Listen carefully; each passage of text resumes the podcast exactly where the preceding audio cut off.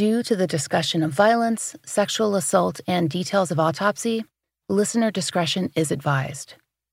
There are some media quotes which misgender trans and trans adjacent victims.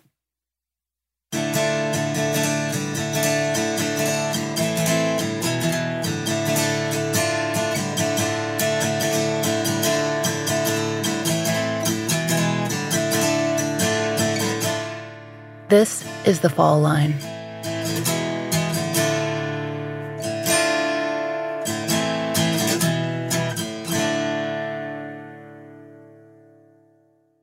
Very hard to get out of the checkbox mind frame of you know the old the old police work with the forms. You've got one or the other check one.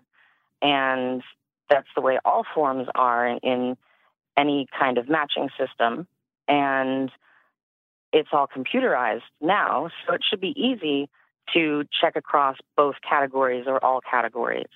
And the fact that that isn't done is going to make these people who fall into these shades of gray be overlooked. They're going to fall through the cracks. She was found off Green Swamp Road, just a few miles east of Highway 33. The swamp stretches over 110,000 acres in five counties. Its outskirts are fringed with scrub oak and wooded state routes. If you go far enough, you hit I 75. You can ride that all the way to Georgia. She might have been traveling the roads that September. It was 1988, and hitchhiking was more common. She might have traveled with a friend or a partner or someone she thought she could trust. She'd been in that scrub off Green Swamp Road for a long time, probably since winter. She lay face up in a ditch obscured by overgrowth of waist high weeds. And January and February had been mild, with highs in the 60s, but the heat set in by June. And she lay undiscovered through the summer, exposed to the elements, the sun and rain, the animals. By the time she was finally found, authorities would have no obvious means by which to identify her. They searched, even with metal detectors, but nothing but her body remained. The closest home was a mile away, and the residents there knew nothing of her. She was a strawberry blonde with brown roots. On the day she died, she'd been wearing a greenish blue tank top, a denim skirt, and pantyhose. Her body lay just north of the Polk County line, where she was found by a man who'd been looking for cypress lumber. And she was badly decomposed, mostly skeletonized. Her pantyhose were partially rolled down, and her skirt was pulled down too. And though the cause of her death was not apparent, it was evident that her body had been hidden. She was not the first or the last. In 1984, the body of a woman who has come to be known as Allatoona Jane Doe was discovered in the Ocala National Forest. She was small and maybe 20. She wore a baggy shirt printed with flowers and the words, Have you kissed your child tonight? Websites NamUs and the Doe Network both include the same crime scene photo a single light brown shoe. Then came the woman we now know as Julie Doe, found in September of 1988. Over the next three years, more bodies were discovered in Lake County. One victim, Pamela Cole, was from New York. She was identified by police as a sex worker. She was 34 years old and found in a wooded area near Leesburg. She had been strangled. Her body was discovered by a 12 year old girl. It was the girl's usual path home from the bus stop. That same year, 1991, another woman was found off 474, near where Julie Doe was discovered. She'd been tortured and posed. Law enforcement described the stage scene as indicative of a killer's signature, and they suspected that whoever he was, he'd killed before. Eventually, a man named Joseph Rowell was convicted of her rape but acquitted of her murder in one of the first trials in Florida to use DNA evidence. He was sentenced to life. Rowell told authorities that he didn't know the victim's name. He'd picked her up with the promise of drugs. Just that she was a small woman with reddish brown hair and hazel eyes. The coroner suspected she'd had at least one child, and she remains unidentified to this day. Authorities suspected that Rowell had more victims, perhaps even some of the other women who'd been dumped in the Lake County area.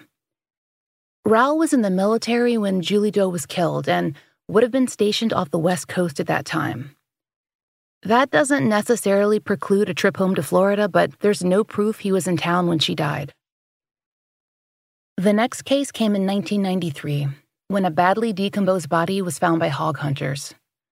A vulture led them to a wooded crime scene, and the woman they found there was eventually identified as Claudia Roden, a hosiery mill worker from Alabama who'd simply stopped reporting to work.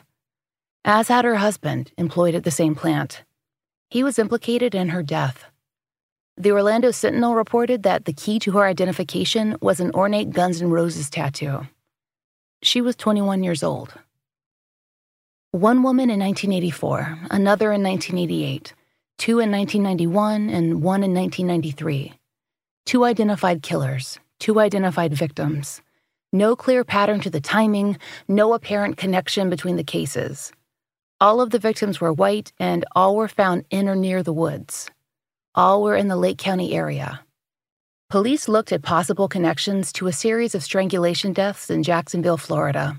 That's just a little northeast of Lake County. The attacks there were eventually attributed to a few different men, including a now convicted serial killer named Patrick Allen Harold.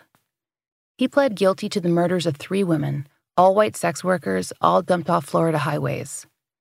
Police tracked him down because he'd left a single bloody fingerprint on a victim's body. Harold was suspected of the death of at least one other woman, Sharon Sangster, but was not prosecuted for her murder. She's still listed in Florida as a cold case. Like Julie Doe, she was a dyed blonde.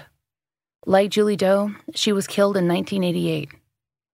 Was he considered in the other Lake City cases, Pamela Cole, Julie Doe? Authorities haven't said. In the same time frame, serial rapist and migrant farm worker James Alfred Holloway was suspected in another series of strangulation murders. Black women from all over the state of Florida, but especially around the Jacksonville area. The women, including an 80 year old grandmother named Maggie Risby, had their bodies posed after death. Maggie had been a friend of Holloway's grandmother. He was arrested after he attacked a 22 year old woman who was walking home from a birthday party. The Orlando Sentinel reported that she bit her assailant's fingertip off during the struggle. And when Holloway was found, he had a matching injury. Police say that he initially confessed to a series of unsolved cases and they'd hoped to close a number of homicides, but he recanted, and he was eventually sentenced for rape and attempted murder. The case of Maggie Risby remained cold until 2004. That's when Holloway discarded a toothpick that police were able to retrieve. According to the Tampa Bay Times, they ran his DNA against swabs taken from Maggie Risby's fingernails. And they got a hit. Holloway was charged with her murder. But as for the other women they suspected him of killing, the news trail is harder to follow, and we don't know what happened. Many were sex workers. Some women's names appeared only once or twice in the papers, like Pamela Gambles, Laverne Mack, Nancy Jenkins. Pamela and Laverne are listed on the Columbia County Cold Case page, and Nancy isn't listed anywhere. Other serial killers operated in Florida in the late 80s and early 90s. Some sources estimate that number of active serial murderers in the state at more than a dozen. There was the Gainesville Ripper, Danny Rolling, who in 1990 killed five college students. From 1989 to 1990, Aileen Wuornos murdered men all over the state. In 1986, truck driver Oscar Ray Bolin killed at least three women, and he'd go on to marry a member of his defense team on live TV. And those are just a few who've been identified. We used the Cold Case Project database to examine unsolved homicides of Florida women between 1986 and 1995. According to the results, there are 11 unsolved strangulations, 25 stabbings, 23 shot, 4 dead by blunt force trauma.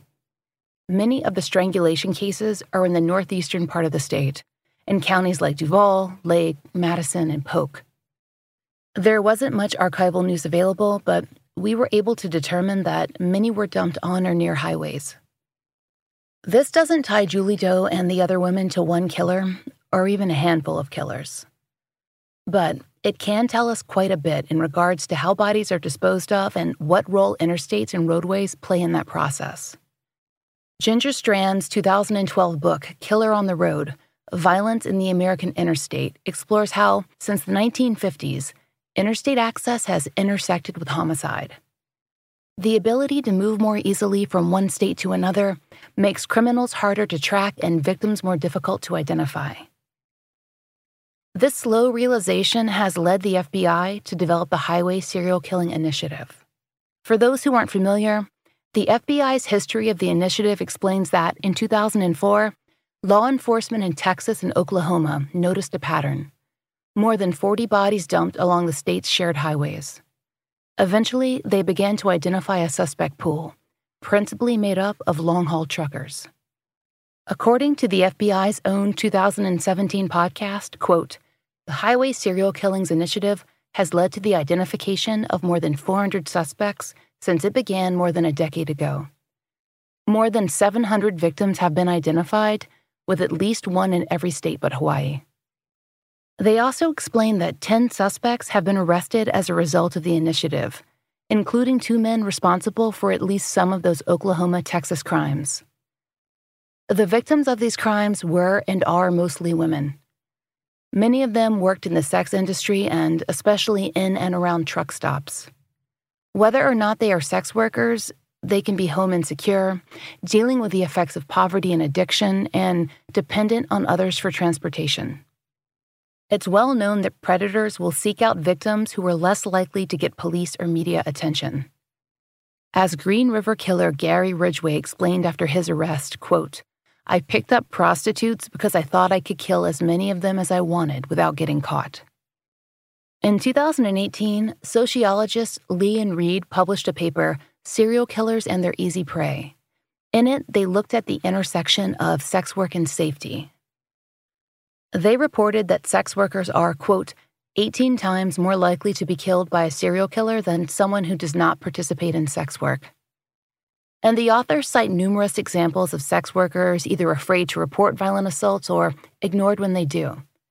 Even as in the case of a survivor of Canadian serial killer Robert Pickton, when they arrive at the emergency room with stab wounds and a handcuff still around one wrist. Across the United States, local groups have tried to make sex work a little safer. Lee and Reed note the publication of bad guy client lists and the establishment of anonymous tip lines. The Global Network of Sex Work Projects offers a free PDF of information aimed at improving safety in working environments, too. But the illegality of sex work naturally limits that impact. It's easy to recognize one change that would come with decriminalization. Authorities would catch some of these killers much, much earlier. Perhaps there would not be another Gary Ridgway or Samuel Little killing scores of women across decades. Back to Florida. Of the Lake County and Jacksonville victims, roughly half were known sex workers. Of the known killers, three were serial murderers. And as for Julie Doe, her precise cause of death, as we said, is not known. She was not identified as a known sex worker, and there wasn't much media on her case to analyze. In 1988, only a few articles appeared, mostly in the Orlando Sentinel.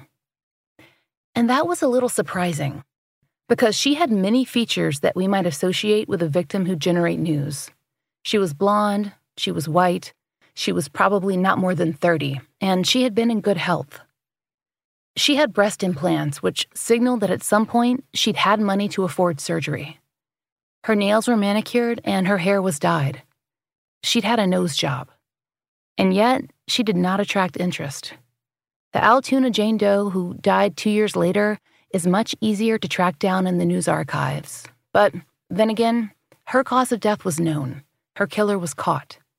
She had been tortured and posed. Perhaps that very fact attracted more attention. In general, Doe cases fade quickly. There's no family to quote or to push for coverage to continue. We can say one thing with certainty Julie's case was investigated. Several searches were performed, including a sweep involving a marine detail. Detectives tracked a number of leads, most centered on a group of young people who were employed at the Lake Orange Country Club in the area. Their stories were confusing and very convoluted. Some claimed that a man nicknamed Bubba said he'd been the one to find Julie's body, and that when he found it, he thought she was his friend Cheryl. When they tracked Bubba down, he denied this and said that he'd simply heard that the woman who was found looked like Cheryl, and so he'd then called Cheryl to make sure she was okay. Then there were stories of a series of women who might have gone missing or had recently been seen with Bubba. Anyone who vaguely matched Julie's description was up for discussion. And no matter the story, Bubba seemed to float to the center of each conversation. There were rumors that Julie might have been a woman seen at a local gas station by an attendant, one who turned down the offer of beer from a male customer. That customer was eventually identified as Bubba. There were some discussions of a former girlfriend from out of town who'd, quote, let Bubba down hard, but she'd been at work the day after Julie's body was found. Ultimately, no ties were found to connect Julie to Bubba or any of his friends. The only lead outside of that friend circle was a tip that regarded a local sex worker who operated around the truck stops. Authorities were able to locate her, though, and ascertain her well being within a few days. Our FOIA request returned hundreds of pages incident reports, autopsy results, pictures of the scene, of Julie Doe's skull, and of her teeth. Lake County collected a wide array of evidence, including soil samples and video of the crime scene, and they've kept those items in good order for the past 30 years. Their coroner found a number of premortem injuries, including a broken rib, a broken toe, and other healed trauma. Most notably, there was a report proving that Dr. William Maples examined Julie's body. In 1988, it would have been hard to find a forensic anthropologist with a better reputation. As the Orlando Sentinel explained, he participated in the examinations of everyone from President Zachary Taylor to the remains of Joseph Merrick, also known as the Elephant Man. According to Smithsonian Magazine, he also worked to identify the Romanovs and was involved in the cold case of civil rights leader Medgar Evers. His team's work led to a conviction in Evers' case of a white supremacist who'd shot Evers down in his own driveway.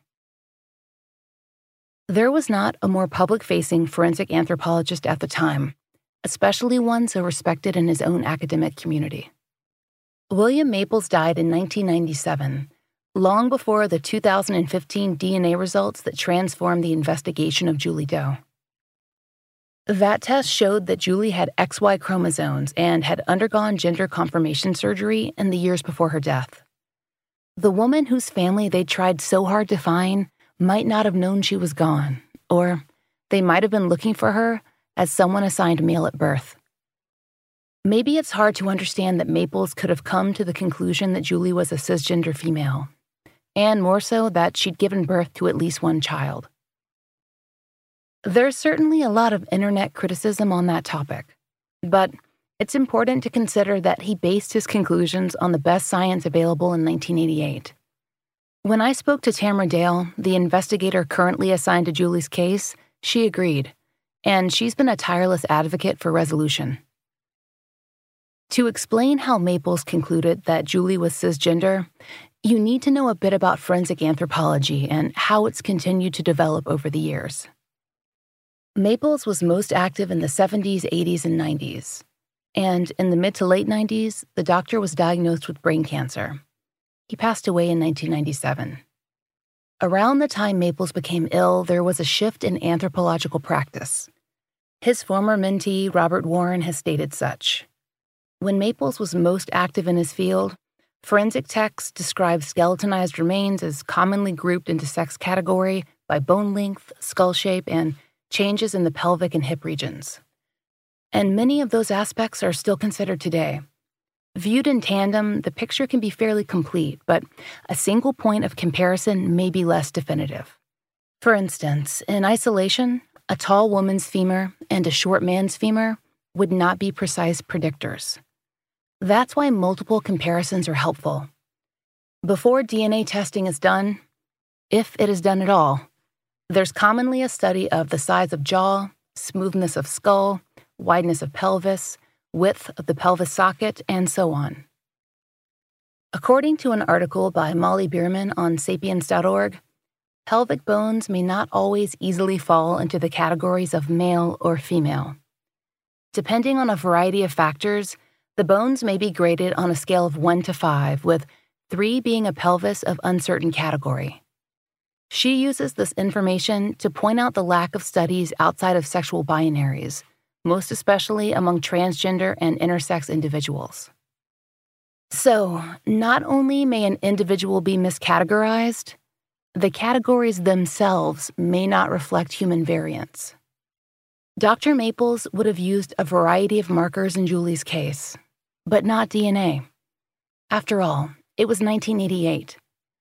Her initial autopsy was performed by Lake County examiner Dr. Schultz just a day after she was found. To explain what remains Dr. Schultz had left to examine and how he interpreted them, it's clearest if we directly reference the autopsy. The following notations, though not the whole of the report, are particularly related to age, sex, and race. He notes the orbits are oval, and this is a marker of race. Suture lines in the skull, which determine age, are closed but not fused. The pelvis is noted of being a female type. The majority of tissue of the neck is absent. There is damage to the hyoid bone, the bone right above the Adam's apple, which he describes as congenital. The report goes on to mention a rupturing of her silicone implants. It's unknown whether they were ruptured before death or due to decomposition. The implants were likely inserted around 1983. And there's also a note that she had an average sized nose, which is followed by a list of the clothing found on her body. Two of the points he mentions, the pelvis and the tissue of the neck, may be the most important. In 1988, gender confirmation surgery was poorly understood and much more rare than it is today. Couple that lack of knowledge with the following information. Few of her organs remain, which could easily account for the lack of a uterus or a hysterectomy would be an equally reasonable explanation for that. The report does not specify what classifies her pelvis as female, though we know the female pelvis is generally wider, if smaller in size. The report ends by stating, quote, These were the remains of a fairly tall, strong white female who died most likely in her mid to late 20s. He notes that she had probably given birth and showed no signs of premortem trauma or disease, aside from healed and, quote, fairly significant facial injuries. Cause of death was unknown, but she had not died at the scene. Her body had been dragged and placed. A homicide, a hit and run, an accidental overdose, there were a variety of possibilities. But someone hit her, like so many women before and after her. Animal predation, weather, and decomposition can affect positioning. So, if Julie had been posed, that was not apparent when she was found. But she was left with her pantyhose rolled down, which makes it feel like a hit and run or an overdose was unlikely. After the initial autopsy, she was examined by Dr. Maples in his own Florida lab. Most of his findings aligned with the county coroner's. He agreed on time of death. He notes near the beginning of his report that, quote, these are clearly the remains of a white female. And he goes on to offer a precise review, detailing specific traits and how they fit into classification. For instance, Dr. Maples notes that Julie's very well developed muscles are support for her having had at least one child. Various bone formations, fusions, and ossifications confirmed an age range of 24 to 32. The doctor actually disagrees regarding the fracture of the hyoid bone, the bone above the Adam's apple. But he agrees she had an extensive facial trauma concentrated around her nose. He doesn't specify nose job here, though that is noted in later internal reports. He does not comment on her pelvis either. Based on reports prepared after Julie's DNA was tested, a major component of the female pelvis designation would have been pitting. Before women give birth, Hormone secretion affects the pelvis via the release of what a 2015 lab report describes as, quote, hormones estrogen and recombinant relaxin, a peptide hormone that induces ripening of the cervix prior to childbirth. There's a specific groove, too, considered characteristic to the female pelvis, which a radiology study found in 32% of women and 0% of men. But estrogen pitting can create marks that look similar to this groove. It wasn't until the mid 1990s that anthropological papers began to note occasional pelvic pitting and grooving in male pelvises. This is thought to be caused by the prostate, which can also secrete relaxin. Hormonal therapy can introduce large doses of estrogen to the body, which can in turn cause pitting in everyone, no matter their chromosomes. Science might be called what we know, what we used to know, and what we will know. And its application is by necessity shaped by the people employing the best techniques of the day. In the 1980s, few Americans could afford gender confirmation surgery, which in turn means that few doctors had experience with post transition patients. Dr. Maple's mentee, Robert Warren, now heads up his old identification lab at the University of Florida. If you'll recall, he's the one who discovered that Julie had been through transition. According to the Sentinel, it began as part of an initiative to review cold cases with improved technology. When asked why his mentor had classified Julie as cisgender, he pointed to the changing view of bone pitting. But he also touched on a key point quote, All the reports called the person a female. If you're getting all that information, it can influence you. Julie's remains were kept in the laboratory for 27 years, where they were stored after Dr. Maples issued his report. In the same Orlando Sentinel article, Warren describes pulling Julie's remains from storage. He remembers being startled to see several markers that indicated that she may have been born, quote, biologically male, including narrow aspects of the pelvis and the length of her leg bones. Those discrepancies pushed his team to extract and run DNA in 2015. That test revealed that Julie had XY chromosomes, and the scientist reclassified her as, quote, biologically male. And so, police had been chasing down leads and taking tips without knowing that, at some point in Julie's history, she was likely known to family and friends and neighbors as male or male presenting.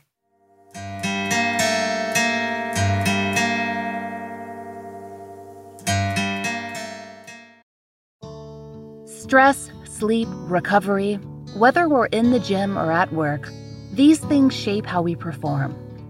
One thing we've both added to our daily routine, and it's helped make a noticeable difference for us, is NuCalm. Brooke told me about her NuCalm experience this week.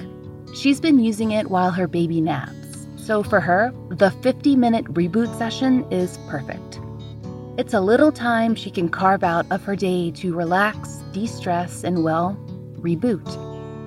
By the time the baby's awake, Brooke feels refreshed and ready for the rest of her day, too. It's imperative to your health and happiness to be able to manage stress and not be managed by it.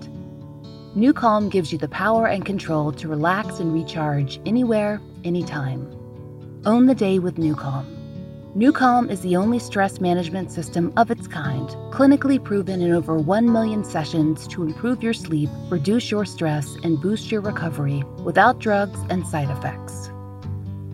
The NuCalm system uses cutting edge neuroscience and consists of three non invasive and non pharmaceutical items, all of which are included in your monthly subscription that costs less than a daily cup of coffee. The whole process is easy to use and to work into your daily routine to achieve better sleep, reduction in stress, and boost in recovery. Do what we did own the day with NuCalm. We have a special link set up specifically for our listeners. Go to fallnucalm.com and get 50% off your 30 day subscription of NuCalm and their money back guarantee. That's fall, N U C a-L-M dot com. Fall, N-U-C-A-L-M dot com.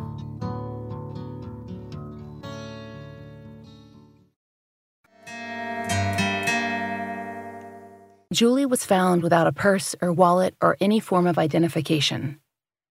She may have been transient, but she was in general good health and was able to maintain a manicure, which is no easy feat on the road. Unlike many trans women of the 1980s, it seems Julie had regular access to hormone treatment. We spoke to Ivana Black, who was quoted in last week's episode about hormone availability in the 1990s. She estimated that only 10% of the people she knew were able to consistently access prescribed hormones, and that it was even more difficult for those who move between cities. At least one member of law enforcement theorizes that Julie could have been a sex worker. Location of the dump site and the high cost of surgery could support that theory, though she certainly could have funded her own confirmation procedures in a number of ways. In the 1980s, that surgery would have likely taken place in a larger city, maybe Atlanta or New Orleans or even overseas. When we spoke to DeKalb Medical Examiner's office in Georgia and about another case, we learned that serial numbers on medical implants are a recent development. Before that, it could be possible to trace a medical device to a hospital, but that's never a sure bet. Apparently, hospitals would often exchange medical devices based on need. For instance, Tennessee needs a certain something, so South Carolina sends it over. Then North Carolina asks for an item, and Alabama obliges. That sort of trade off went on for a long time. So, in Julie's case, the breast implants were not going to be the magic link to her identity. The involvement of the DNA Doe Project and the Trans Doe Task Force have been key to what's been accomplished since the discovery. If you're familiar with forensic genealogy, then you've likely heard of Dr. Colleen Fitzpatrick and Margaret Press. They are two highly trained genealogists who realized the potential of DNA to aid in identification. Like many other genealogists, they'd worked mostly on family histories, like helping adoptees find their birth families. The new tool of familial DNA has widened the possibilities of what they can do and what they can find. The public probably truly became aware of this kind of work when another forensic genealogist, Barbara Rae-Venter, was instrumental in the identification of the Golden State Killer in 2018. And since then, Forensic DNA has helped to close many more cases. You may be aware that there are public DNA sharing sites like GEDmatch, where users of private DNA sites like Ancestry or 23andMe can upload their raw data. Users can then connect with relatives who use different private sites, and researchers are able to connect the forensic dots. Colleen and Margaret's DNA Doe project has used GEDmatch to successfully identify several well known does, including Lyle Stevick, Anaheim Jane Doe, and Buckskin Doe. And we have no doubt that by the time this episode airs, more cases will have been closed. We had the honor of speaking with Colleen about her work, and we asked her to describe her introduction to forensic genealogy and then tell us a bit about the process. My name is Colleen Fitzpatrick. I am the co executive director of the DNA Doe Project, the founder of Identifinders International, and the author of Forensic Genealogy. In about 2017, uh, Margaret Press made contact with me with a question about why we couldn't use genetic genealogy to identify John and Jane Does. It had been a big question in the genealogy community. And because the databases, the direct to consumer DNA databases, has gotten so large, you know, it, there was a lot of pressure to try to see if we could use them for forensic purposes. But those companies don't work forensic cases. So, as Margaret and I talked a little bit, we found that, in fact, we could come up with some workarounds and that maybe we could apply the same technology, although not with the direct to consumer companies, but we could apply the same technology to identifying John and Jane Doe's. In the first few cases we did, we reached out to law enforcement. I've worked 100 cold cases in one way or another, so I had a lot of contacts. And at that time in 2017, nobody knew what, what this meant. Nobody in law enforcement understood autosomal SNP testing or GEDmatch. So we had to reach out because, you know, nobody would reach to us. They didn't know what was going on. And after we got a couple of success stories behind us, then we started to, you know, hear from law enforcement more and more. And now we really don't do many reach outs. We do one in, once in a while. We reach somebody, but a lot of agencies still don't know what this is, or believe it or not, some have not even heard of it so that you know if we reach out to the agencies it can be an uphill battle that we don't have time for so basically right now we hear from agencies every day with the growing number of cases brought to them by law enforcement or suggested by other organizations and civilian groups, we wondered if the DNA Doe Project has had to turn down cases. We really have not turned down any cases. Um, whether we go forward or not usually depends on the quality and the quantity of DNA. Um, that being said, we're doing actually doing a lot of research on how to improve our approach to very degraded DNA and also very low level DNA. That's what distinguishes us from the rest of the people doing this. That, to my knowledge, is that we're trying to do more and more with less and less in parallel to the forensic research community. We're in touch with many of those people, and so uh, it's not how many cases we take in, it's how many success stories we have and how quickly we can come to those success stories. When people, and we include ourselves in that, have an interest in true crime, it can result in a wide but shallow understanding of how the science works. We know DNA is taken, for instance, but then what? What's done with it? The preparation of DNA for, say, CODIS is not what a forensic genealogist would use. So, we asked Colleen how, after choosing a case like Julie Doe, which they're working on as of this recording, they would proceed. The first step to researching a Doe case um, really is to check the DNA, to get the two labs, the law enforcement agency and our lab, to talk to each other to find, again, the quality and quantity of DNA. If we find, you know, it's within our range, then we send it to the lab and through a process or two, we get a GEDmatch kit done. In the meanwhile, we read the case files, we look at the case history, we understand how the DNA's been stored. We try to research everything we can. We talk to the agency, we get in touch, you know, we get familiar with the detective who's working on the case. We get, you know, the whole backstory so that when we're getting ready to upload to GEDmatch, you know, we do that with some background, some knowledge about what we what we hope to see or what we think we might see. And then we upload it to GEDmatch. We take a look at the matches. We make sure that you know that we know what we're dealing with and we can advise the agency whether it's going to be hard, easy, medium.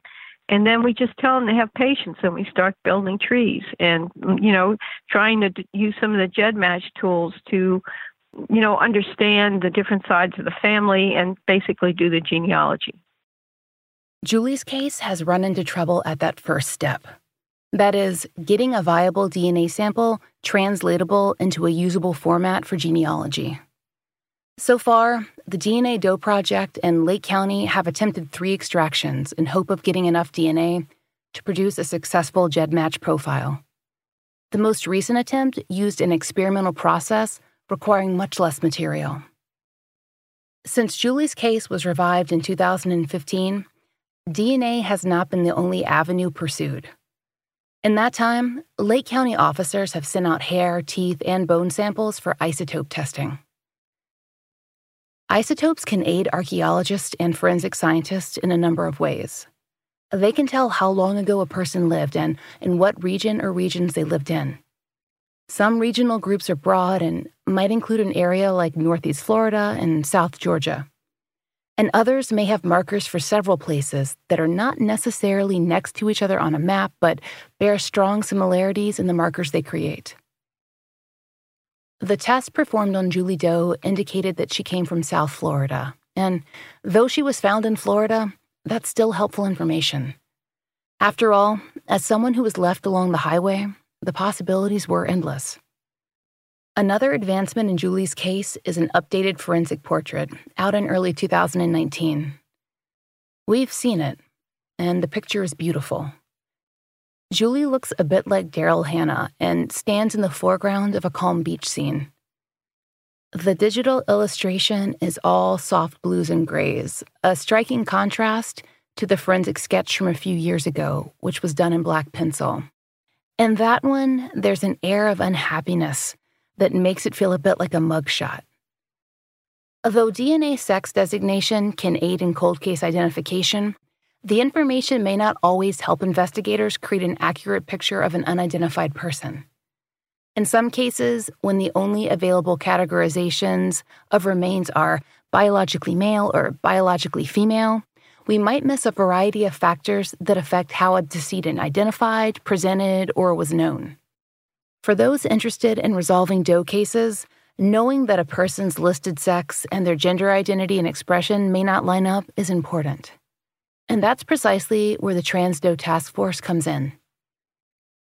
Co founder Lee Bingham Redgrave told us they began their work to honor their friend, Christa Leigh Steele-Knudslien, who was murdered in 2018. They focus on combing through DOE cases for signs that a decedent may have been trans or otherwise gender expansive. Because of the high rates of violence perpetrated against the trans community, they estimate the number of trans and gender variant DOEs to be in the hundreds. After they find possible cases, they gather information into templates to submit to the DNA DOE project. There's the basic information like police contacts and dates and times, but they look especially at mention of clothing, accessories, and other forms of expression. And then they submit their findings to the DNA DOE project in hopes that DNA analysis can be performed. Julie Doe's case is a major focus, but they're working on many smaller, less well known DOE cases too. Trans DOE Task Force does not assume the gender identity of DOEs. They simply gather the facts of the case in hopes that their work will make some dent in the number of unidentified trans DOEs and the number of unsolved murders. The details of each case could add up to the decedent having identified in any number of ways.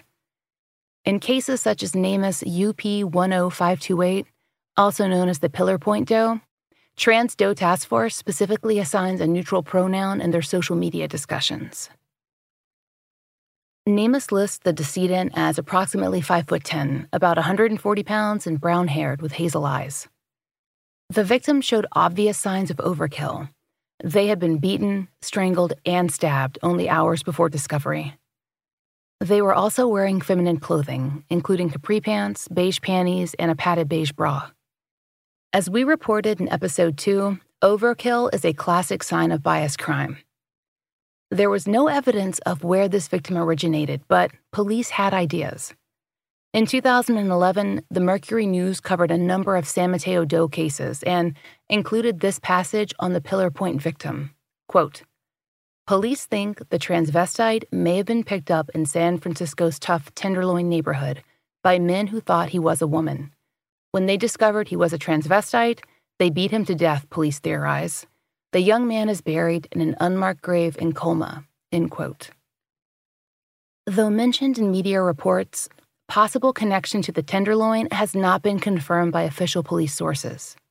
And as Anthony Redgrave of the Trans Doe Task Force pointed out, there's no evidence that the Pillar Point DOE was engaged in sex work.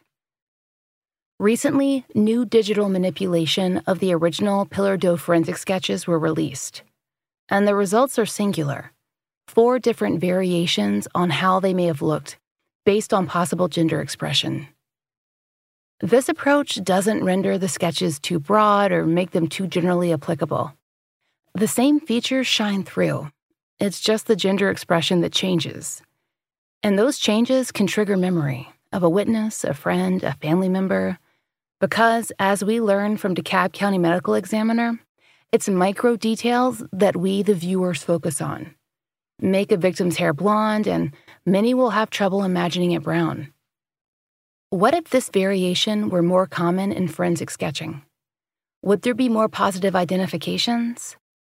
Groups like the Trans Doe Task Force think so, and they hope to marry science, genealogy, and contemporary, complex understandings of sex and gender and expression to close more cold cases and create better resources. As Lee Bingham Redgrave told us, I think that the most important thing to do when you are looking at a DOE is to throw out your assumptions about what that person might have been like in their life or who they might have been. Because doing forensic genealogy work and working with the DNA DOE project and working on the cases that I've worked on, uh, you're always going to be surprised. And it's not going to be what you expect and, and that's that's true for any genealogist. You're you you can't predict where your research is going to take you. People do all kinds of stuff. People go all kinds of places in their lifetimes and, and have all kinds of experiences. And it's really fascinating and completely unpredictable. If Robert Warren had not decided to review cold cases in 2015 and noted a few indications that Julie had been misclassified, it's unlikely that anyone would have ever heard of her. It takes widespread, consistent media coverage to make the mainstream aware, the kind that forensic genealogy is getting right now, with case after case reaching a successful close. And not just Doe cases either decades old sexual assaults, unsolved murders, serial killings, all are meeting their match at the combination of genealogical research and public source DNA. It seems simple, and we wonder why more people don't do it. But Colleen Fitzpatrick of the DNA Doe Project cautioned us that the apparent speed and ease isn't as it seems. Um, I, what I what I really want people to understand is this is hard work you see a lot of cases in the news, especially killers that pop, pop, pop. You know, every day there's a new one. And it sounds really easy, but it's not. It's hard work. And I would, I'm going to guess, I'm just from our statistics I see in the DNA Doe project, that probably one in 20 cases really is an easy case. That, you know, you look at it, it takes you a few hours, you know, it takes you, you know, maybe a week the rest of the cases, you know, on the average, take a few months. And we have a couple of cases we're still working on after 16 months. So I want people to know that you just can't do it and pop. You know, it's actually very difficult. Um, and I'd like to tell the genealogists out there the same thing that you you know when you if you want to do this, understand there's a lot to it. That you don't just go to your local sheriff's department or your local police department and say, hey, I want to help you with genealogy. Give me a GEDmatch kit. It's not like that. You have to be knowledgeable, uh, knowledgeable about the DNA, uh, about you know quality, quantity, what it means. My takeaway is this is hard work. It's not like in the news, all the excitement in the news. That's great, but that's only the tip of the iceberg. The rest of it is very difficult. Colleen hopes to attract the help of genealogists with an interest in populations underrepresented in public DNA databases. She also highlighted the need for more grassroots groups like the Trans Doe Task Force who choose to focus on a region or a population. Any kind of focus makes that daunting task of sorting through thousands of cases and gathering information more doable. The Trans Doe Task Force welcomes the aid of those who can write blog articles do archival newspaper research, or go through missing persons listings, but you don't have to have a particular skill set to make a difference. According to Lee Bingham Redgrave, simple willingness to increase awareness can do a lot. 2018 was a landmark year for cold cases.